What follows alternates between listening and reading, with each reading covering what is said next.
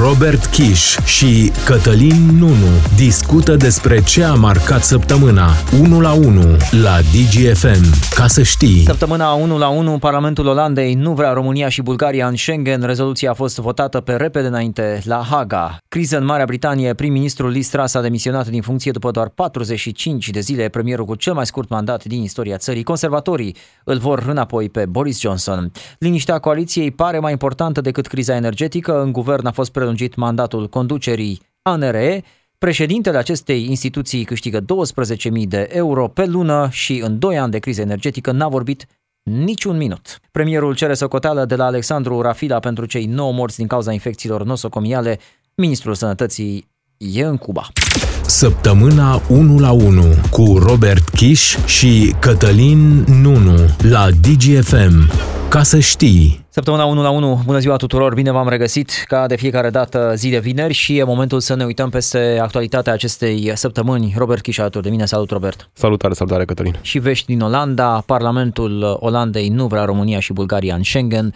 E o rezoluție votată pe repede înainte la Haga cu o largă majoritate, o rezoluție care dă practic tonul a ceea ce ar trebui să se întâmple în continuare în Consiliul Uniunii uh, Europene. Practic, Mark Rutte primește din partea uh, legislativului de la Haga un mandat. Te duci și vei vota împotriva admiterii României și Bulgariei în spațiul Schengen pentru uh, liberă circulație, pentru extinderea spațiului Schengen, e de voie de o decizie cu unanimitate a Consiliului Uniunii uh, Europene. Mark Rutte a fost în România, Evident că au venit și reacții din partea oficialilor de la noi. Pare că politicienii de la noi în continuare rămân decuplați de povestea asta. Uh, hai să așteptăm ce, uh, Robert, ne spun oamenii de pe la București, să așteptăm să se mai decidă, să se mai gândească Olanda până atunci când votul din Parlament pare unul destul de clar. E un să nu. așteptăm luna decembrie, pentru că în luna decembrie ar trebui să aibă loc acel Consiliu JAI, unde să fie uh, supusă la vot aderarea României și a Bulgariei la spațiul Schengen. Evident, lucrurile nu arată deloc bine, pentru că știm foarte bine, e nevoie de o decizie luată în unanimitate și poate chiar merită o dezbatere mai largă această decizie sau această unanimitate necesară în Uniunea Europeană, pentru că la un moment dat devine cumva dictatura minorității. Iată cum o singură țară poate să blocheze aderarea unei alte țări sau alte decizii importante în Uniunea Europeană. Așadar, o singură țară, Olanda, a rămas împotriva unei aderări pe care România și Bulgaria o are în vedere de foarte mulți ani, ținând cont și de faptul că, la fel cum discutam și în edițiile anterioare, am îndeplinit acele criterii tehnice și până la urmă e o responsabilitate a Consiliului JAI să dea o undă verde.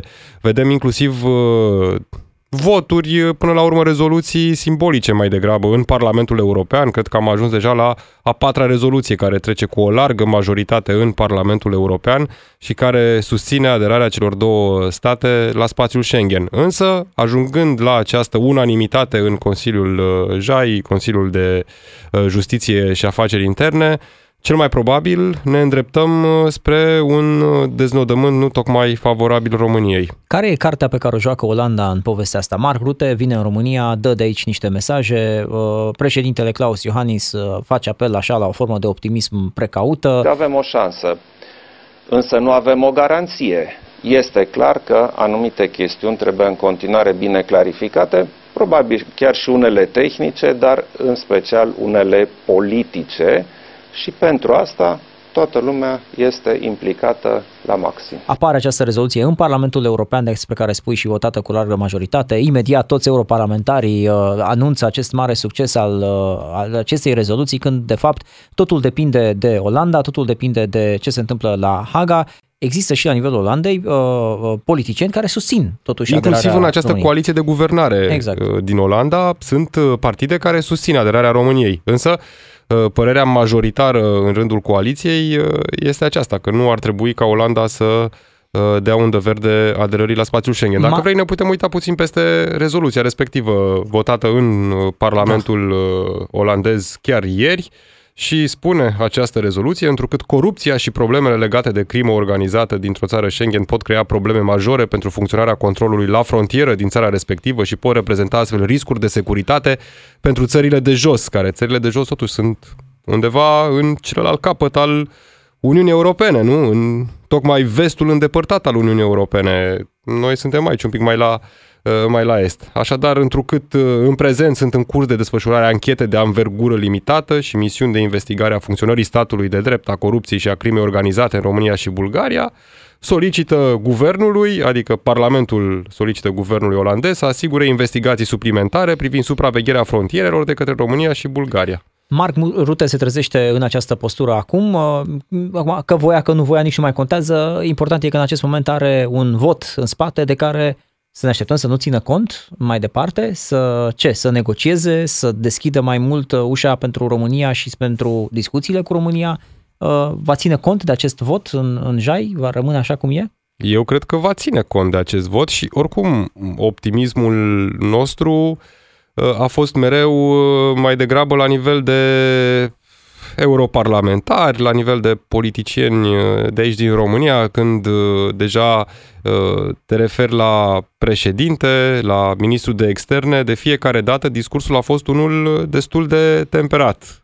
Bun, vrem să intrăm în Schengen, îndeplinim toate criteriile pentru aderarea la spațiul Schengen, dar uh, Uh, rămâne de văzut. Cam ăsta era uh, mesajul, pentru că și uh, cei mai importanți decidenți politici de la vârful statului erau conștienți că nu e un cec în alb așa nu ne îngrijorează uh, deloc. Țara noastră a făcut tot ceea ce era necesar astfel încât să îndeplinească toate cerințele tehnice pentru accedere uh, în spațiul Schengen, lucru care s-a dovedit și prin rezultatele verificărilor făcute de către comisia uh, nominalizată în acest sens. Iată și celelalte două abordări pe care ți le propun, Robert. Unu, uh, e drept față de România și Bulgaria în acest moment să stăm în afara uh, acestei organizații sau, mă rog, în, în afara spațiului Schengen. Asta ar fi o primă abordare. Și doi, până la urmă, nu ar trebui chiar să ne uităm și în curtea noastră și să vedem dacă pe bună dreptate Olanda nu spune ceva acolo, în momentul în care ne trage de mânecă și ne spune uitați-vă la crimă organizată, uitați-vă la cum funcționează vămile, uitați-vă la ce fac legile justiției la voi în țară și așa mai departe. Adică, hai să le luăm pe rând, prima și prima oară. E în regulă că suntem uh, în afara acestui joc? Au legătură cele două puncte. Nu e în regulă deloc, pentru că uh, îndeplinim criteriile tehnice. Ca să aderi la spațiul Schengen sunt niște lucruri foarte simple pe care le ai acolo de implementat. România le-a implementat și, evident, uh, uh, poți să mergi mai departe cu acest proces de aderare și uh, ceea ce a împiedicat România până acum să intre în spațiul Schengen a fost decizia unor țări care, pe parcursul acestor luni de război în care România și-a demonstrat solidaritatea cu poporul ucrainean și a arătat că e un stat membru al Uniunii Europene care are frontiere care pot face, face față unui val de migranți, în primul rând, uh-huh. care pot face față unui uh, tranzit uh, foarte mare, cum a fost cazul uh, tranzitului de cereale, care uh, până la urmă s-a mobilizat inclusiv cu portul Constanța, așa cum arată el și am discutat în ediția trecută da. câte probleme sunt în portul Constanța. Da, așa cum e portul Constanța, uh, am pus la dispoziție toată infrastructura necesară pentru a asigura într-o mare măsură tranzitul cerealelor ucrainene uh, prin țara noastră. Toate aceste lucruri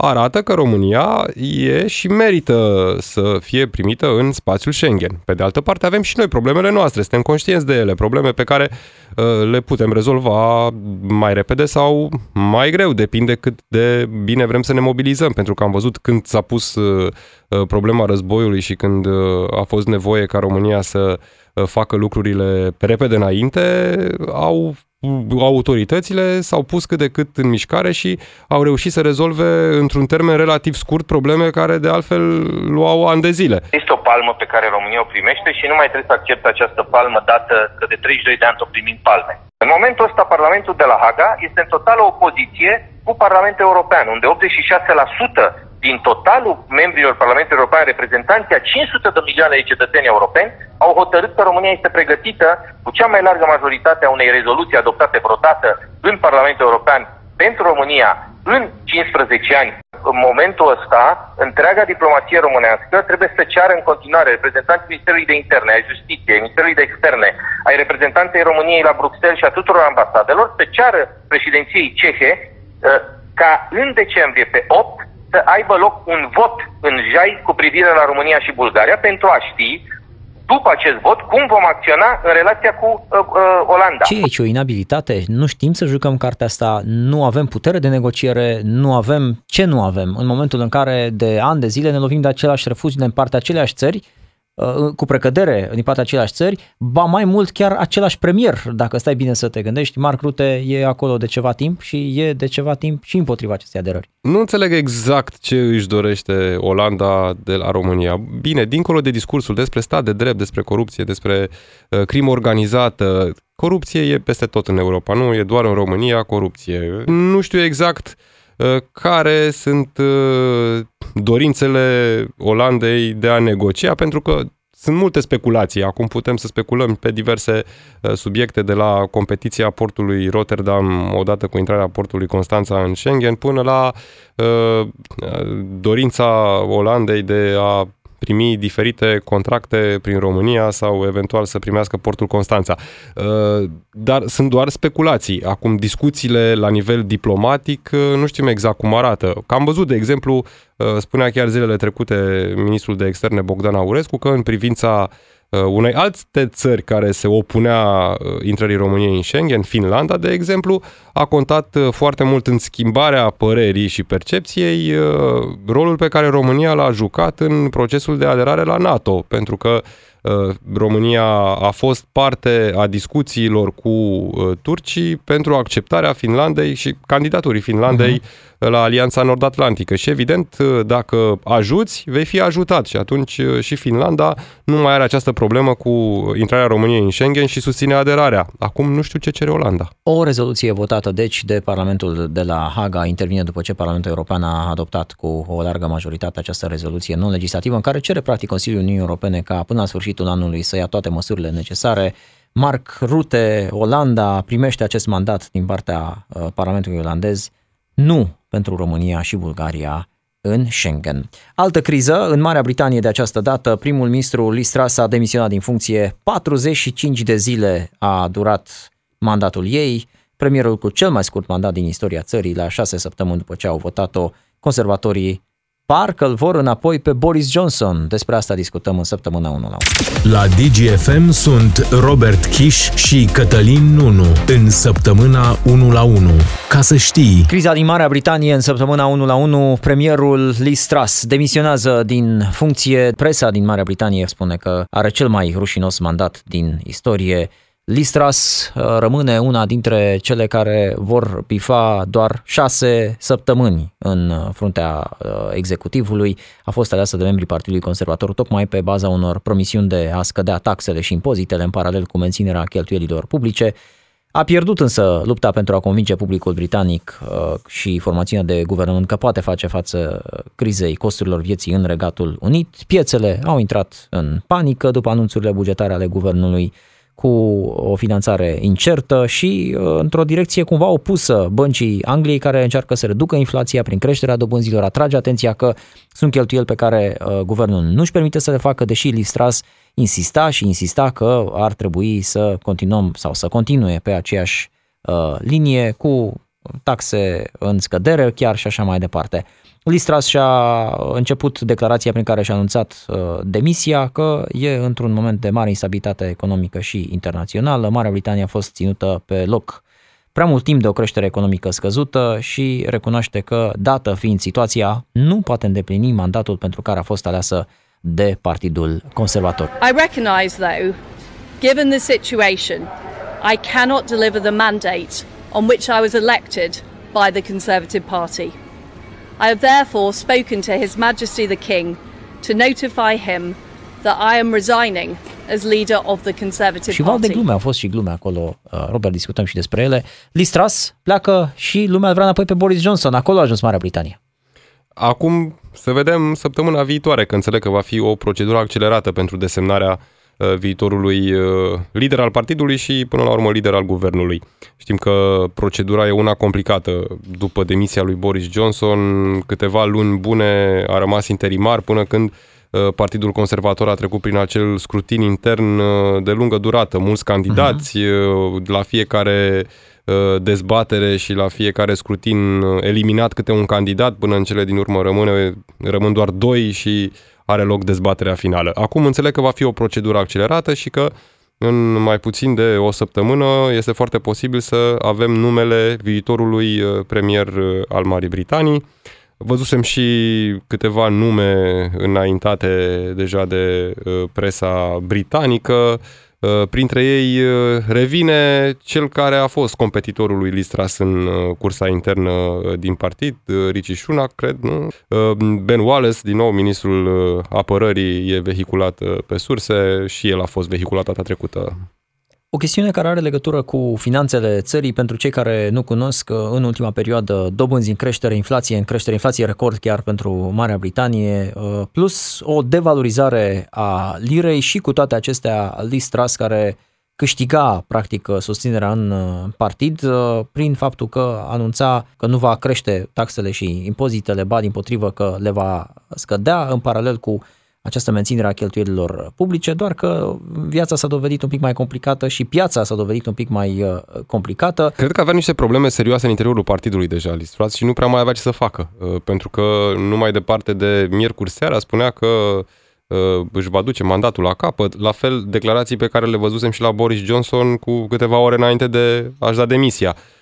Până în ultima clipă au crezut că vor reuși să Uh, convingă partidul, să-și convingă colegii că pot merge mai departe, însă uh, în momentul în care încep să se adune problemele și ca un tăvălug rând pe rând îți pleacă miniștrii din cabinet și deja devine o problemă de imagine a partidului și a guvernului în spațiul public, evident trebuie să faci un pas în spate și să, și să te retragi. Uh, Problema aici cred că a plecat și de la modul în care a lucrat cu ministrii săi, uh, în primul rând cu ministrul de finanțe, pentru că uh, știm totul a plecat de la acel proiect de mini-buget, uh, au fost și câteva controverse pentru că părea cumva Listruas că nu cunoaște bugetul cu care ministrul de finanțe a ieșit în spațiul public și care a dat peste cap și piețele și bursele și uh-huh Uh, și așa mai departe. Era acolo și o propunere controversată într-o perioadă dificilă de criză în uh, Marea Britanie. Printre primele măsuri propuse uh, se număra reducerea taxelor pentru cei bogați. Adică știm că în Marea Britanie există un prag de impozitare de 45% pentru cei care au venituri într-un an mai mari de 120.000 de lire. Ei bine, renunțau fix la acel prag de 45% și rămânea pragul următor de 40%, ceea ce înseamnă o reducere a taxelor pentru cei bogați și evident că acest mesaj transmis publicului larg într-o perioadă de criză, într-o perioadă în care uh, și britanicii, la fel ca uh, restul europenilor, se confruntă cu prețuri în creștere și cu uh, crize suprapuse, e un mesaj prost uh, dat uh, populației și evident uh, care revoltă lumea de rând.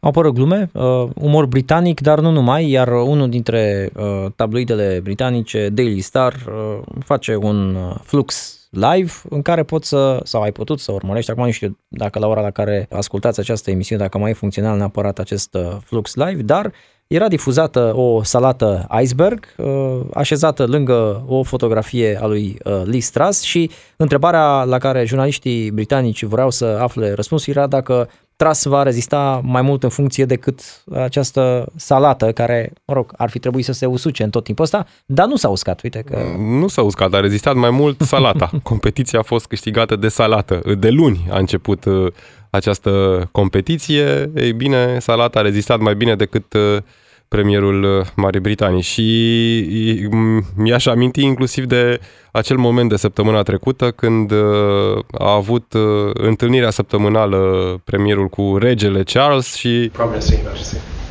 Majesty. Lovely to see you again.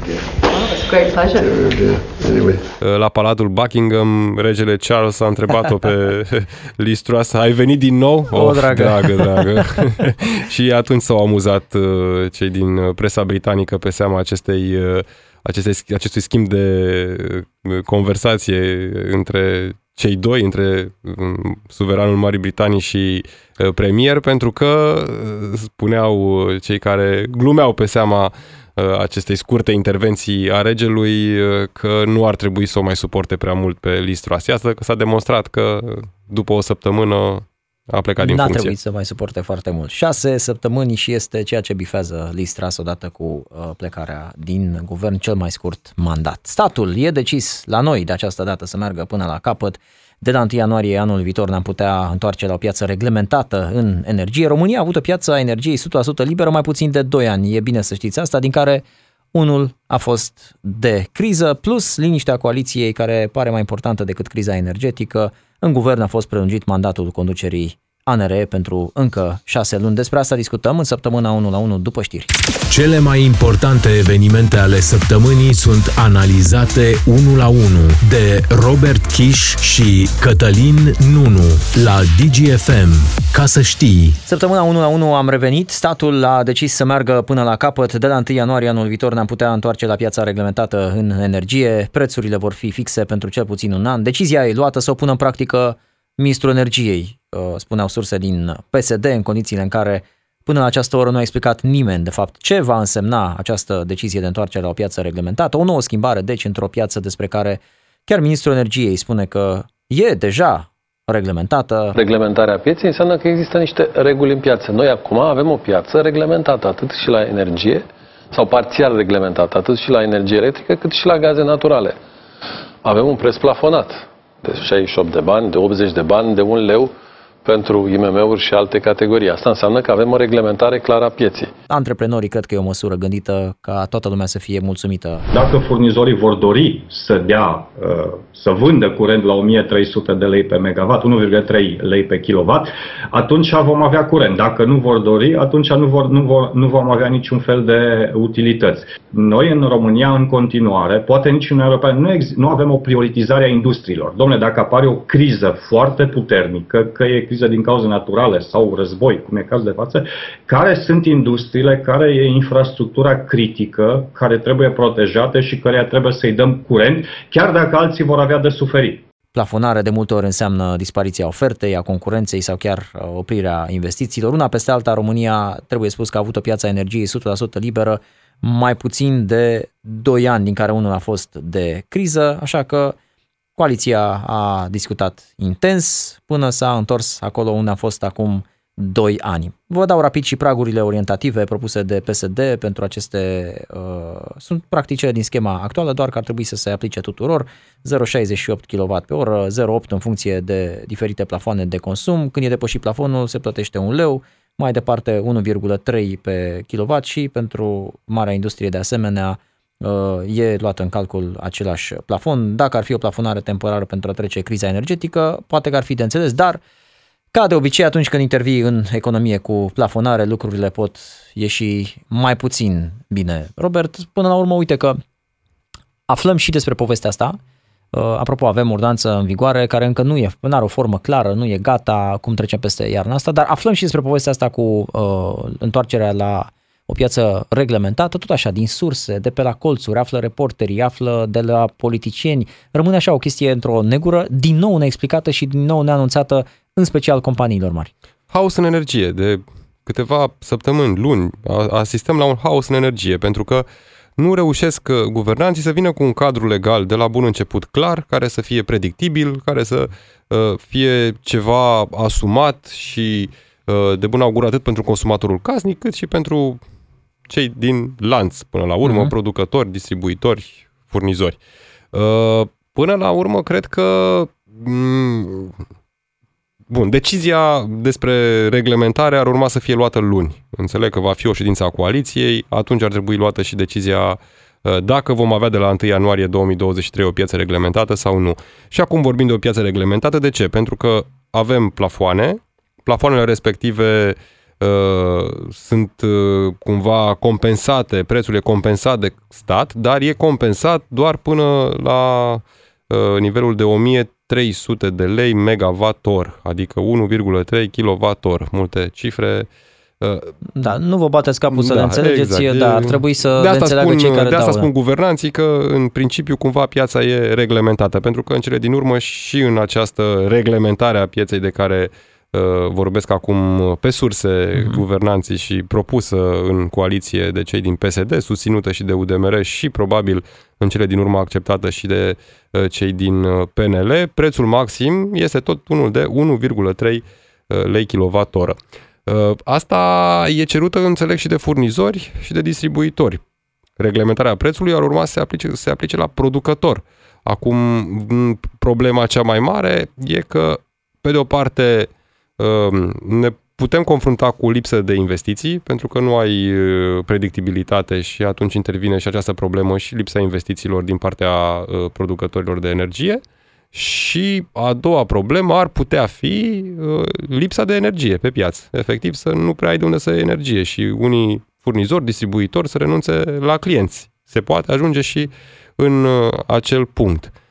Vom vedea cum va arăta până la urmă și în ce formă vor reuși să facă aceste modificări, pentru că pe proces legislativ efectiv avem o ordonanță de urgență în vigoare, o modificare făcută în Parlament, în Senat, la ordonanța de urgență, acum a ajuns la Camera Deputaților ordonanța de urgență, unde și acolo probabil va suferi modificări, să vedem dacă această reglementare a pieții va fi introdusă acum în ordonanța care se află în Parlament sau vin cu o altă ordonanță, încă nimeni nu știe nimic și cu toții așteaptă decizia guvernului. Din totdeauna am evitat risipa. Nu, pentru mine nu este absolut nimic nou și asta are toate aspectele cunoscute. Nu am niciodată o temperatură exagerat de mare în casă, uh, nici temperatura apei calde nu este foarte mare. Uh, electricitatea se folosește atunci când chiar trebuie și nu ca să iluminăm grădina. Până atunci mai este un actor important în toată povestea asta a bulversării, uh, Robert, și mă refer aici la uh, ANRE, e instituția care ar trebui să păzească cumva piața energiei de la noi, subiect de scandal între politicienii de la guvernare, uh, au ascuns până la urmă supreși toate nemulțumirile de dragul liniștii uh, în coaliție și surse politice uh, spuneau încă de acum vreo câteva săptămâni că așa, de dragul uh, liniștii, mai bine dacă ne ducem mai departe cu aceeași conducere. Deci încă vreo șase luni, cel puțin, pentru această instituție condusă de un președinte care în doi ani nu a avut nicio ieșire publică, deși încasează vreo 12.000 uh, de euro. E vorba despre uh, PSD-istul Dumitru Chiriță, fost electrician, fost sindicalist și e vorba despre o autoritate care în această perioadă ar trebui să aibă uh, o voce destul de puternică în, uh, în gestionarea uh, crizei. Deci, liniște în coaliție, deși auzeam de ună zi și pe Rareș Bogdan, pe Marcel Ciolacu, care cerea CV-uri și așa mai departe, uh, vorbind despre cât de imperativă este nevoia de schimbare a acestei instituții. Solicit în calitate de prim vicepreședinte al Partidului de Guvernământ o întrunire de urgență a coaliției și punerea pe ordinea de zi de către Parlamentul României a revocării întregului Consiliu de Conducere a NRE.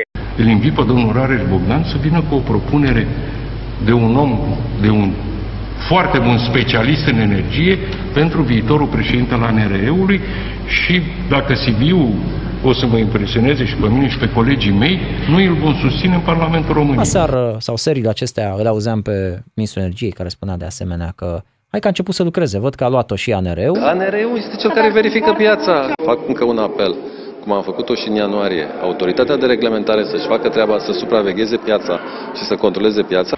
În ultima perioadă să știți că am văzut uh, un alt fel de ANR care practic a început practic, să supravegheze piața foarte... Uh, am văzut amenzi date, am văzut investigații pornite. Păi trebuie să justifice și ei cumva prelungirea mandatului, pentru că au prelungit mandatul cu șase luni unei uh, instituții sau conducerii unei instituții care și-a demonstrat limitele în această perioadă dificilă, într-o perioadă în care ar fi trebuit să fie probabil cel mai important actor din piață, ANR a cam bătut pasul pe loc. Și atunci să prelungești uh, mandatele din PIX prin ordonanță de urgență, nici nu știu în ce măsură e legal să faci asta, pentru că mandatele sau numirile la ANR sunt făcute în Parlament, așa prevede legea, uh-huh vii prin ordonanță de urgență și prelungești mandatele, s-ar putea la un moment dat, dacă se ajunge pe la curte, să fie uh, neconstituțională această decizie și mai apoi uh, toate deciziile pe care ANR le, va, ANR le va lua în această perioadă de șase luni uh, să fie lovite de nulitate. Acum vom vedea dacă se va ajunge pe la curte cu ordonanța respectivă și uh, vă spuneam că acum trebuie să justifici cumva prelungirea mandatelor, că nu poți să spui, uh, domne, noi voiam de fapt să așteptăm rocada guvernamentală, că vrem să-l punem pe neacșu acolo la ANR și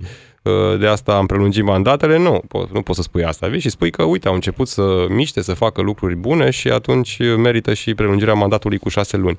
În definitiv, în spate e o poveste politică, o poveste cu uh, oameni numiți uh, de alți oameni, uh, că așa se face. În instituțiile uh, de genul acesta se fac numiri politice până la urmă și uh, trebuie păstrată conducerea până la rocadă, ca la rocadă când nu va mai fi secretar general al guvernului Marian Neacșu să vină și să fie președintele ANR. Cel puțin cam astea sunt informațiile uh-huh. uh, politice. Și dincolo de uh, informațiile politice, instituția asta chiar ar trebui să-și facă treaba și chiar ar trebui să verifice dacă sunt uh, respectate reglementările pieței de energie.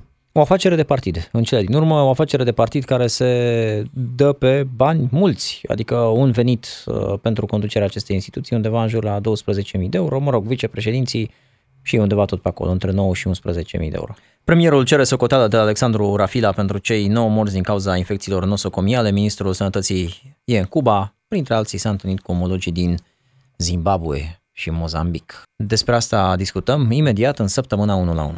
Analize și explicații una și una în săptămâna 1 la 1 cu Robert Kiș și Cătălin Nunu la DGFM. Ca să știi. Săptămâna 1 la 1, premierul Nicolae Ciucă, pe, la începutul acestei săptămâni, miercuri mai exact, cerea Ministrului Sănătății un raport despre infecții nosocomiale în spitale. Până la finele săptămânii viitoare să-mi prezinte situația și concluziile uh, concrete, uh, punctual și la nivel național uh, legate de uh, această infecție, de, de scuzați-mă, de uh, această problemă a uh, nosocomialelor. În urma acestei analize să fim în măsură să uh, procedăm și la întocmirea unui plan național de combatere a nosului. Au murit patru bebeluși la Cluj, cinci adulți la Târgu Mureș. Ministrul Sănătății de spus Alexandru Rafila se află în Cuba, la Havana, în această perioadă, într-o vizită oficială.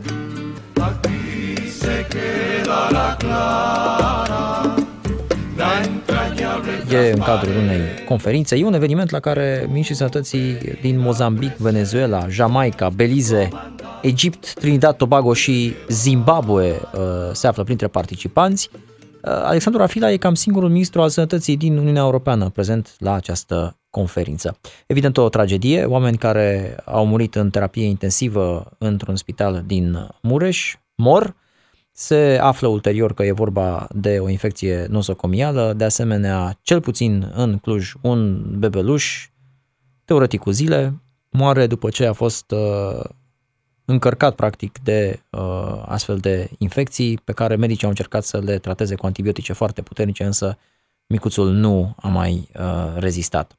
O ieșire apoi a Ministrului Sănătății, care printr-un comunicat de la distanță, printr-un comunicat de presă, spune că secretarul de stat Adriana Pistol are uh, în acest moment în mâine aceste cazuri, dar uh, în spațiu public au apărut informații eronate. Evident, uh, premierul Ciucă trece atunci la omul care dă informații în spațiu public și se spune că nu e vorba de patru bebeluși, e vorba doar de un singur bebeluș și că sunt ghiduri trimise în fiecare spital din țară, din partea Ministrului Sănătății, cum ar trebui gestionată această problemă a nozocomialelor? Rezolvă ghidurile nozocomialele? Nu.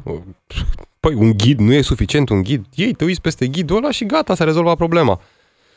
Iată că problema nozocomialelor persistă și nu e o problemă care se rezolvă de la un an la altul, nici măcar de la câțiva ani la o distanță mai mare de timp, pentru că e o problemă cu spitalele, pentru că sunt uh, centre de infecție până la urmă. Sunt spitale în România care trebuie dărâmate și construite de la zero ca să scap de infecțiile nozocomiale. Nici măcar uh, dezinfectanții care sunt folosiți prin spitale nu sunt uh, suficienți pentru a distruge aceste infecții. Și atunci, evident, construcția de spitale noi, renovarea unor spitale, dar renovare, când zic renovare, chiar înseamnă să dărâm pereții să-i faci din nou. Ehm, doar astea cred că rezolvă problema nozocomialelor.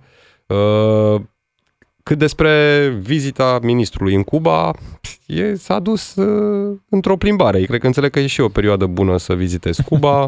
E numai bine, temperatura e foarte bună. Da. Havana e aproape de câteva uh, plaje foarte drăguțe pe acolo și uh, înțeleg că domnul ministru s-a dus și a luat după el și o suită de asta de uh, ceva rector de pe la universități, inclusiv deputatul PNL, Marilem Pirtea, și el e pe acolo cu uh, această delegație de la Ministerul uh, Sănătății.